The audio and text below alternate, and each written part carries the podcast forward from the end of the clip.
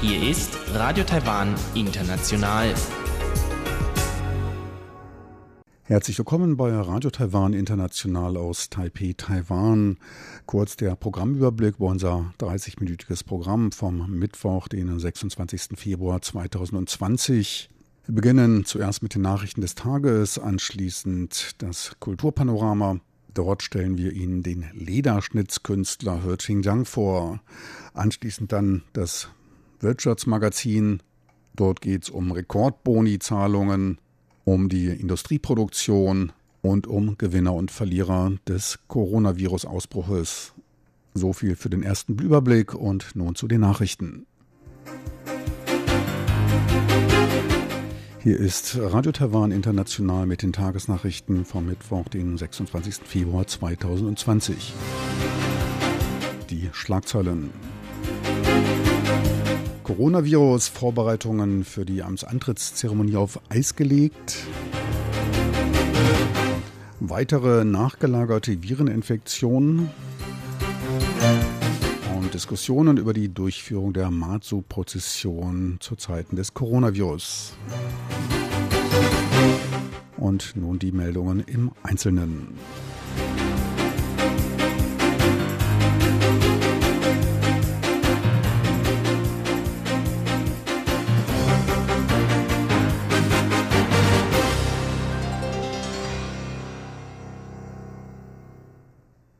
Angesichts der notwendigen Präventionsmaßnahmen zur Eindämmung der Coronavirenepidemie gab Präsidentin Tsai Ing-wen heute eine Einstellung der Vorbereitungsmaßnahmen für ihre Amtsantrittszeremonie bekannt. Diese findet traditionell am 20. Mai statt. Sollten zu der Zeit weiter Bedenken über eine Ausbreitung des Coronavirus bestehen, werde man auf den epidemischen Wandel mit größter Flexibilität reagieren. Von einer Durchführung von Großveranstaltungen werde man dann absehen. Tsai macht ihre Ankündigung via den sozialen Plattformen Facebook und Line. Präsidentin Tsai bedankte sich zudem bei einer Reihe religiöser Organisationen für deren Absage von Massenveranstaltungen angesichts des Virenausbruchs. Die Veranstaltungen sollen nun von Anhängern von zu Hause aus per Livestream verfolgt werden. Tsai bedankte sich bei ihnen für deren Verständnis für die Situation. Dies wird dazu beitragen, den Druck auf das an vorderster Front stehende Gesundheitspersonal zu senken. Bei einer illegal als Hauspflegekraft arbeitenden Indonesierin wurde eine Infektion mit dem Covid-19-Coronavirus festgestellt. Sie war als Pflegekraft für den sich im Krankenhaus stationär befindlichen 80-jährigen Taiwaner tätig, der als 27. Infektionsfall identifiziert wurde. Er wiederum infizierte weitere vier Mitglieder des Familienkreises. Man vermutet mittlerweile, dass die Hauptinfektionsquelle dessen jüngerer Sohn sei, der im Dezember Wuhan und Guangzhou bereiste. Zudem hatte er über chinesisch Neujahr Besuch von Personen, die sich kurz zuvor in China aufgehalten hatten. Die Indonesierin konnte man erst später in einem Krankenhaus ausfindig machen, in dem sie sich um einen weiteren Patienten kümmerte. Sie betreute in mehreren Krankenhäusern Patienten. Bei den bisher in ihrem Umfeld identifizierten und auf das Virus untersuchten Personen fielen die Tests negativ aus. Mittlerweile beläuft sich die Zahl der zu Untersuchenden aus dem Umkreis der mehrfach infizierten Familie auf 744 Personen. Teils kontroverse Diskussionen über die Durchführung der jährlichen Matsu-Prozession angesichts eines möglichen katalytischen Effekts der Weiterverbreitung des Coronavirus werden geführt. Bedenken über einen ähnlich starken Virenausbruch wie in Südkorea werden laut, bei dem mittlerweile mehr als 1000 Personen infiziert wurden. Der Zhenlan-Tempel als Veranstalter der Prozession will die Veranstaltung durchführen, solange es von der Zentralregierung keine anderen Anweisungen gebe.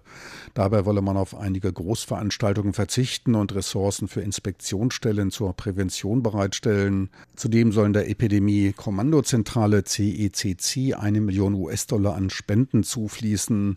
Bei der Prozession wird auf einen größeren Abstand der Besucher zur Statue geachtet. Direkte Kontaktaufnahme sei nicht erlaubt. Begrüßt würden Richtlinien des Gesundheitsministeriums zur Abhaltung religiöser Aktivitäten, die es bisher noch nicht gäbe. Vize-Innenminister Chen Song-yen sprach sich angesichts der Situation für ein vorsichtiges Vorgehen aus. Veranstalter sollten Alternativmaßnahmen für eine etwaige Verschiebung der Veranstaltung parat haben. Der frühere Gesundheitsminister Yang Zheliang, der in seiner Amtszeit 2009 das Schweinefieber zu bekämpfen hatte, äußerte sich angesichts der hohen Personendichte und gemeinsamer Speisen skeptisch und wies auf die erhöhten Gefahr eines Infektionsausbruches hin. Mazu, die Göttin der Barmherzigkeit und der Meere, ist die in Taiwan und Südchina am stärksten verehrte Göttin.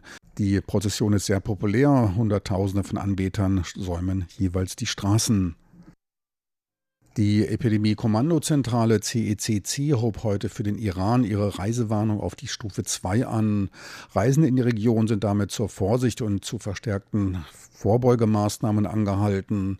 Als Grund gab Gesundheitsminister Chen Shih-chung die Zahl von 95 bestätigten Infektionen und mittlerweile 15 Todesopfern im Iran an. Zudem wurden übertragene Infektionsfälle im Irak, Kuwait und den Vereinigten Arabischen Emiraten gemeldet. Etliche Länder im Mittleren Osten haben die Grenzübergänge zum Iran gesperrt. Für China, Hongkong, Macau und Südkorea bleibt die Warnstufe 3 bestehen. Für Japan, Singapur und Italien wird weiterhin die Warnstufe 2 ausgesprochen. Für Thailand Stufe 1. Das CECC werde seine Reiseempfehlungen zu jeder Zeit entsprechend der sich verändernden epidemischen Lage in den verschiedenen Ländern anpassen. Die Umweltbehörde EPA sprach sich gegen die Entscheidung der Stadtregierung Taichung zum Entzug der Betriebserlaubnis für zwei Generatoren des Kohlekraftwerks in Taichung aus. Als Gründe wurden eine Fehldarstellung der Tatsachen und falsche Beurteilung angeführt. Die EPA sah keinen Verstoß gegen die im November 2017 von der Stadt Taichung unter der DPP-Regierung auferlegten Bestimmungen zur Senkung des Kohleverbrauchs wegen der starken Umweltbelastung in der Region. Damals wurde eine Reduktion auf maximal 16 Millionen Tonnen innerhalb eines Jahres bzw. von 40 Prozent innerhalb von vier Jahren festgelegt, maximal 12,6 Millionen Tonnen. Im letzten Jahr verbrauchte der Kraftwerksbetreiber Taipower gut 12 Millionen Tonnen, daher liegt nach nach Meinung der EPA kein Verstoß vor. Nach den Kommunalwahlen Ende 2018 kam es in Taichung zum Regierungswechsel. Die KMT-Regierung erließ schärfere Bestimmungen und forderte kurzfristig eine Reduktion auf 11 Millionen Tonnen. Der EPA wurde vorgeworfen, sich zu stark an den Aussagen von Taipower orientiert zu haben. Wegen der Überschreitung der 11 Millionen Tonnen verhängte die Stadtregierung Ende letzten Jahres drei Geldstrafen gegenüber Taipower. Taipower beräumte bereits ein, in den belastungsstarken Wintermonaten mit einer reduzierten Zahl an Generatoren zu operieren. Die Uniklinik der staatlichen Taiwan-Universität NTUH strebt klinische Studien mit dem Antivirenstoff Remdesivir zur Behandlung von Covid-19-Patienten an.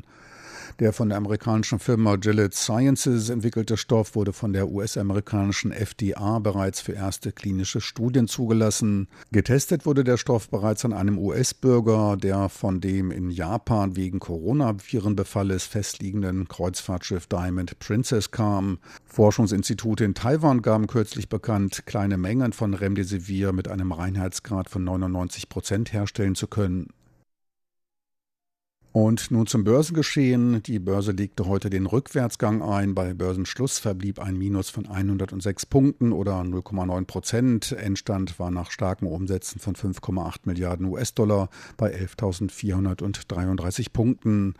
Am Devisenmarkt notierte der Euro bei 32,98 Taiwan-Dollar, der US-Dollar bei 30,37 Taiwan-Dollar. Und nun die Wettervorhersage für Donnerstag, den 27. Februar 2020. Das Wetter.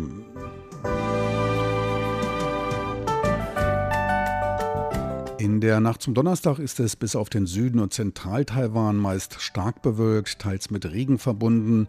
Die Temperaturen können im Norden bis auf 16 Grad sinken, im Süden bis auf 20 Grad Celsius. Tagsüber bleibt der Norden und Osten grau und vereinzelt regnerisch bei kaum über 20 Grad. Der Süden und Westen zeigt sich sonnig bei bis zu 27 Grad.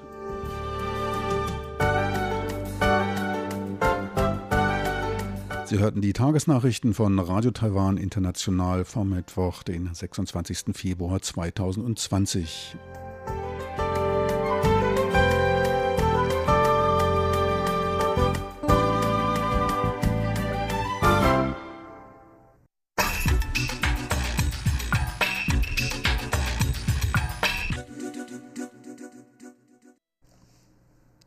Wir kommen nun zum Kulturpanorama mit Karina Rother. Dort geht es um Lederschnitzkunst, um Flechten und um Lackkunst. Kulturpanorama auf RTI. Die Deutschen sehen so etwas vielleicht zum ersten Mal, deswegen werde ich mein Bestes tun, Ihnen die Kunst der Ureinwohner vorzustellen. He Qinzhang beugt sich über seine Lederschnitzereien. Der Lederkünstler wird sein Handwerk als einer von sieben taiwanischen Handwerkern vom 11. bis zum 15. März auf der Internationalen Handwerksmesse München einem deutschen Publikum vorführen. Heute hat er einige seiner Arbeiten mitgebracht, um sie Pressevertretern vorzustellen. Neben Alltagsgegenständen wie Taschen schnitzt der Lederkünstler farbige Reliefs aus Leder, die Szenen aus dem kulturellen Leben Taiwans zeigen. Das hier ist eine Schnitzerei mit Personen der Ureinwohnergruppe der Taokas. Und das ist eine alte Frau der Taokas beim Flechten von Hüten aus Binsenhalmen. Warum Binsenflechten? Weil auch Taiwans Ureinwohner dieses Handwerk beherrschen, nicht nur die Hakka oder die Einwanderer aus Fujian. Wie plastische Drucke sehen seine Arbeiten aus nur dass sie eben von Hand aus dem Leder geschnitzt und eingefärbt wurden. Drei Jahre hat er bei einem Lederkünstler gelernt, sagt He Qinzhang. Seitdem produziert er seine Arbeiten als Kunsthandwerk. Angefangen hat es mit seiner Frau, die selbst eine Nachfahrin der taiwanischen Ureinwohner ist. In seiner Kunst wollte er das reiche kulturelle Erbe der indigenen Bevölkerung Taiwans einfangen. Das hier stellt die Orchideeninsel Lanyu dar. Es ist in der Form der Karte von Lanyu und darauf ist ein fliegender Fisch zu sehen. Die Besonderheit von Lanyu. Der springt aus dem Meer in die Luft. Das vermittelt ein Gefühl von Freiheit. Und das ist hier kein Holz, das ist Leder. Ich nutze Leder, um Holz zu imitieren. He hält einen Bilderrahmen hoch, der täuschend echt nach braunem gemaserten Holz aussieht, und das Bild darin ebenfalls eine traditionelle Szene in Leder geschnitzt. Holz wirkt auf die Menschen warm und sanft, deswegen haben wir zu Hause gerne Gegenstände aus Holz. Und ich versuche, diese Eigenschaften mit Leder darzustellen. Das Bild darin stellt auch eine kulturelle Besonderheit dar. Das sind zwei ältere Damen zu einer Zeit, als die Leute noch keine Kosmetikartikel hatten. Sie nutzten Fäden, um sich gegenseitig die Gesichtsbehaarung zu entfernen. Das hat die frühere Generation noch gemacht und auch das ist taiwanisches Kulturgut. 就好像是呢拿锄头一样，拿那个钢筋一样，他觉得哦。 am nächsten Tisch steht Zhang Mei-yu und sie verteilt handgeflochtene Schlüsselanhänger und Lesezeichen an die umstehenden Journalisten, während sie ihr Handwerk vorstellt.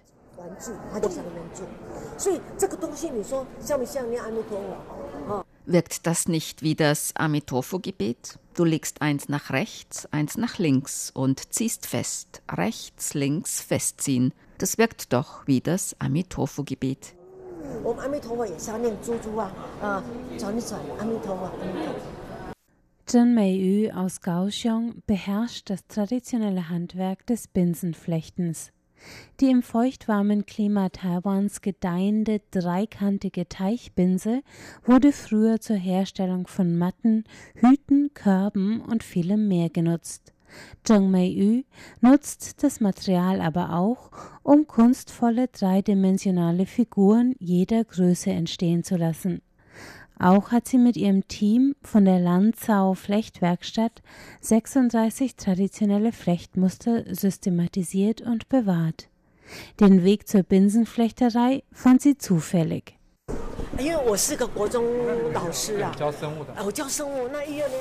Ich bin eigentlich Lehrerin für die Mittelstufe. Ich unterrichte Biologie. Biologieunterricht gibt es nur in der ersten Klasse der Mittelstufe. In der zweiten haben die Kinder nur zwei Stunden Gesundheitserziehung. Das reichte nicht, deswegen habe ich gesagt, lasst mich doch etwas anderes unterrichten. Deswegen habe ich ihnen im Zusatzunterricht das Flechten beigebracht. Ich hatte nicht daran gedacht, dass es so viel Spaß macht. Und gleichzeitig gab es einen Kunstwettbewerb beim Nationalen Forschungsinstitut für Handwerkskunst. Und ich habe mit meiner ersten Arbeit gleich 300 Euro gewonnen. Würdest du da nicht auch weitermachen? Und beim zweiten Mal habe ich 70 Euro gewonnen, beim dritten Mal 85 Euro. Und so wurde daraus langsam ein Hobby. Und so mache ich bis heute immer weiter.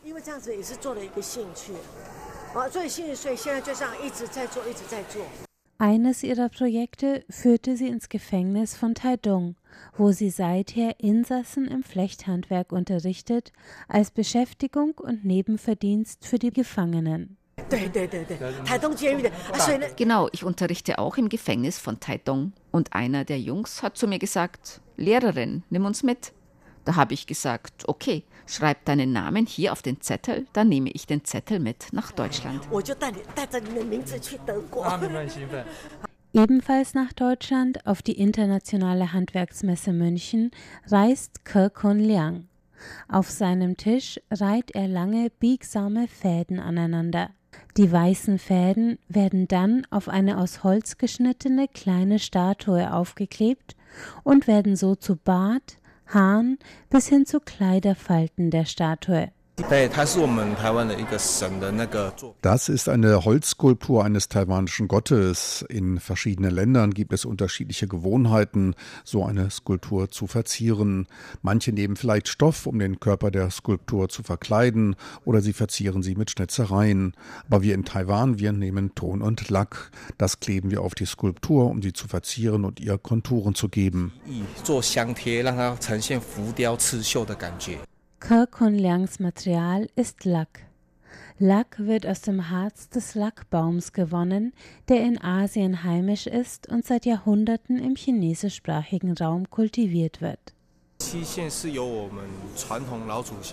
Die Lackkunst wurde von unseren Vorfahren überliefert. Es ist eine traditionelle religiöse Handwerkskunst in Taiwan.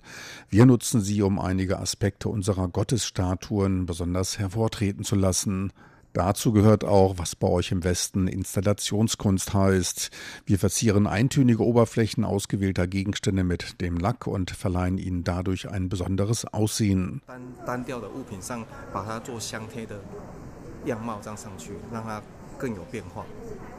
Neben religiösen Figuren finden sich die Lackverzierungen in der chinesischen Kunst vor allem auf Vasen und Möbelstücken. Der Lack ist färbbar, kann zwei- oder dreidimensional eingesetzt werden und verleiht jeder Oberfläche ein filigranes Muster und einen noblen Glanz. Ke Kun Liang erzählt, er selbst ist über seine Familie an das traditionelle Handwerk gekommen. Seine Vorfahren arbeiten seit Generationen als Lackkünstler in Tempeln. Doch ihm selbst fallen auch moderne Einsatzbereiche ein. Die Handwerkskunst kann man auch einsetzen, um Alltagsgegenstände zu verzieren, wie zum Beispiel Kämme oder Handyhüllen oder Teller. Oder wenn du zu Hause einen alten Gegenstand hast, dann kannst du ihn dir beim Lackkünstler verzieren lassen. Dann ist er wieder hübsch, aufhebenswert und verwendbar.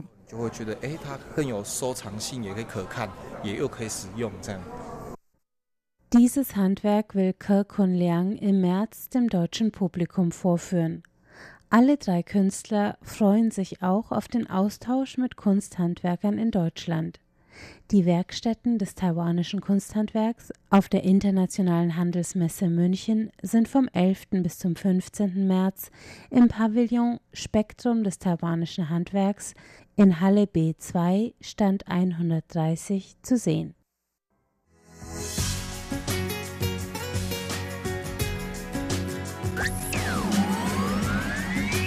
Radio Taiwan, international aus Taipeh.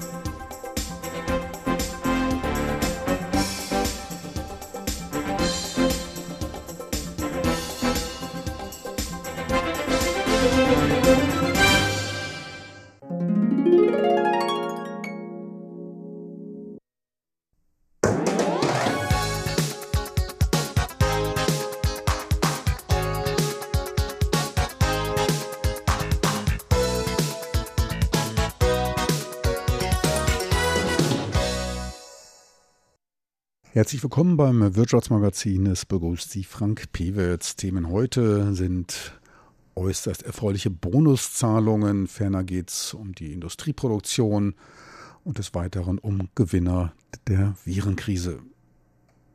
Oft wird in Taiwan von stagnierenden Löhnen geredet. In der Tat haben sich die Reallöhne, also bei Berücksichtigung der Inflation kaum erhöht. Die gemachte Aussage bezieht sich allerdings auf das statistische Durchschnittseinkommen. Wie so oft ist es wichtig, wo man beschäftigt ist. Taiwans kleine Mittelbetriebe, die sogenannten SMIs oder KMUs, sind zwar die Jobmaschine des Landes, etwa 78 Prozent aller Arbeitnehmer sind hier beschäftigt. Ihr Beitrag zum Sozialprodukt beläuft sich allerdings auf lediglich knapp 30 Prozent, wobei es auch hier einige besser laufende, wettbewerbsfähigere Unternehmen gibt, in denen höhere Löhne gezahlt werden können. Beschäftigte in Großunternehmen hingegen erzeugen durchschnittlich einen achtmal höheren Mehrwert als Beschäftigte in Klein- und Mittelbetrieben, wobei es natürlich auch in dem Sektor Unterschiede gibt. Zur Veranschaulichung werfen wir einen Blick auf die von Taiwans Chip-Auftragshersteller TSMC Mitte Februar beschlossenen Jahresbonizahlungen für die Belegschaft. TSMCs Prozesstechnologie ist weltweit führend. Einer der Großkunden von TSMC ist die US-Firma Apple. Entsprechend gut entwickelten sich das Betriebsergebnis und auch der Börsenkurs. Die Aktie legte innerhalb Jahresfrist um etwa 40 Prozent zu. Gut drei Prozent Dividende werden ebenfalls gezahlt. Zahlen, von denen Festgeldanleger nur träumen können. Beim Vorstandstreffen sprach man sich nun zur Ausschüttung von Angestelltenboni in Höhe von gut 1,5 Milliarden US-Dollar aus. Zur Hälfte werden sie aus Gewinnausschüttungen, zur anderen Hälfte durch Bardividenden gezahlt. Pro Angestellten ergibt sich daraus eine durchschnittliche Bonuszahlung von 33.300 US-Dollar, ziemlich genau eine Million Taiwan-Dollar pro Angestelltem. Von solchen Bonizahlungen können viele träumen. Die Hälfte verdient noch nicht einmal die Hälfte dessen an Jahresgehalt.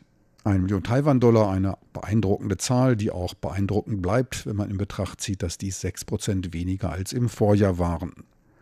Der Gewinn pro Aktie lag im letzten Quartal bei knapp 4,5 Taiwan-Dollar. Man beschloss, 2,5 Taiwan-Dollar als Bardividende auszuschütten. Die endgültige Absegnung der Bardividende, welche im Juli ausgeschüttet werden soll, die wird dann allerdings erst auf der Aktionärsvollversammlung im Juni gegeben. Die Gesamteinkünfte im Jahr 2019 stiegen auf einen Rekordhoch von 33 Milliarden US-Dollar. Dabei sank der Nettogewinn leicht, was an der Einführung der 7-Nanometer-Prozesstechnologie gelegen haben soll. TSMC ist auch das erste Unternehmen an Taiwans Börse, welches Bardividenden jetzt vierteljährlich ausschüttet.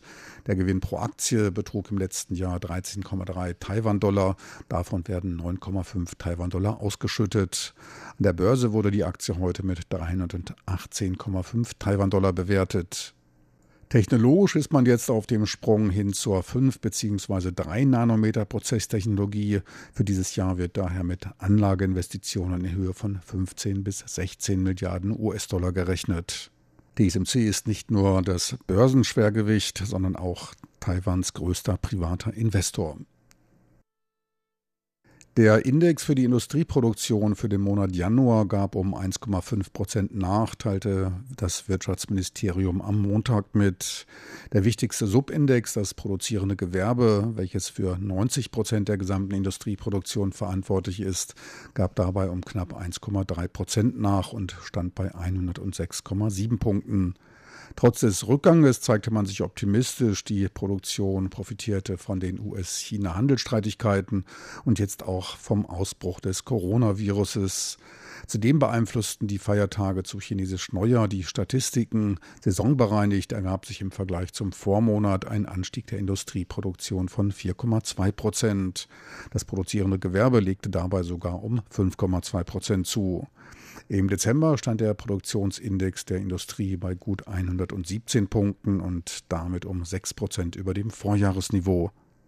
Die gute Entwicklung kam auch in der Wachstumsrate des letzten Quartals zum Ausdruck. Im vierten Quartal 2019 legten die Wirtschaftsaktivitäten wertmäßig um 3,3 Prozent zu, teilte die Statistikbehörde DGBAS mit.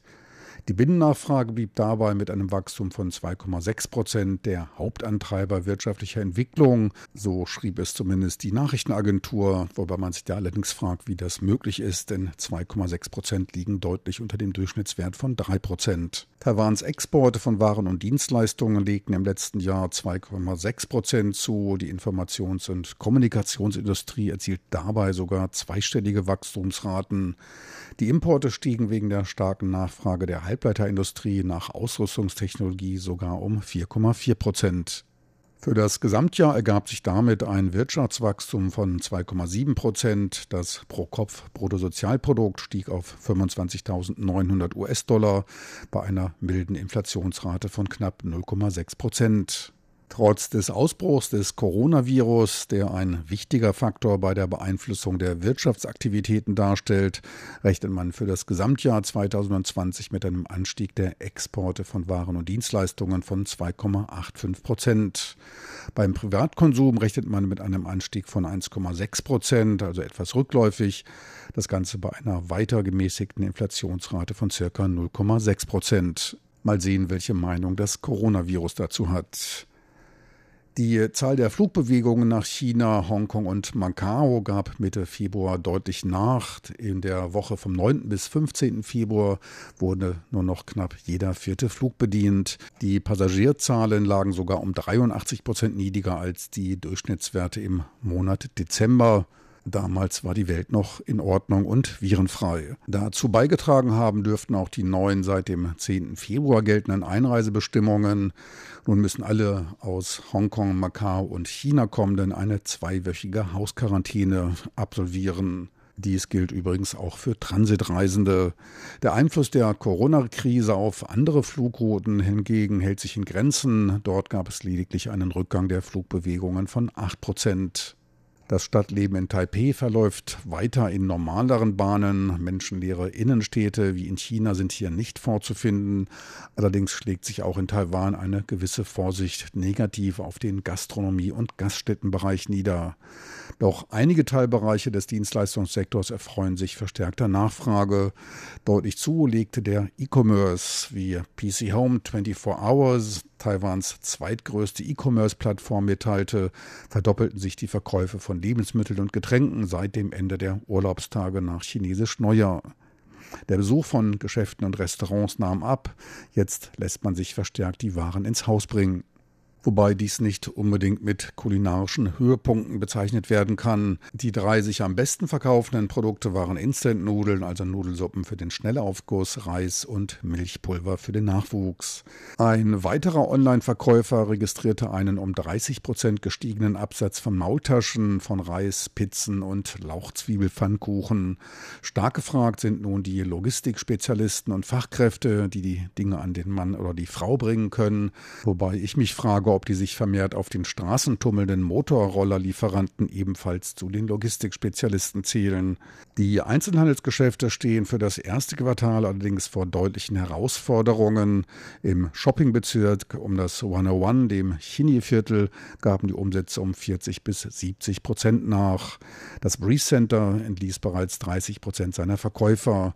Gerade für kleinere Läden könnten sich die in den letzten 10 bis 15 Jahren stark gestiegenen Gewerbemieten, die schon zu zu Normalzeiten eine größere Belastung darstellen, als kritisch erweisen.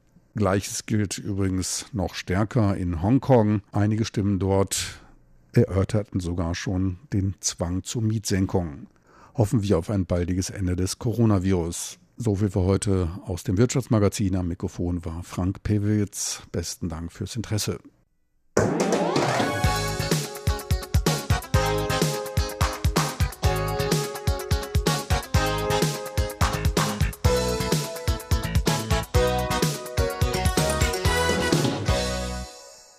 Meine lieben Zuhörer, so viel für heute von Radio Taiwan International, so viel für heute vom Mittwoch, den 26. Februar 2020. Ich möchte noch darauf hinweisen, dass Sie dieses Programm als auch andere online abrufen können, einfach in den Browser de.rti.org.tv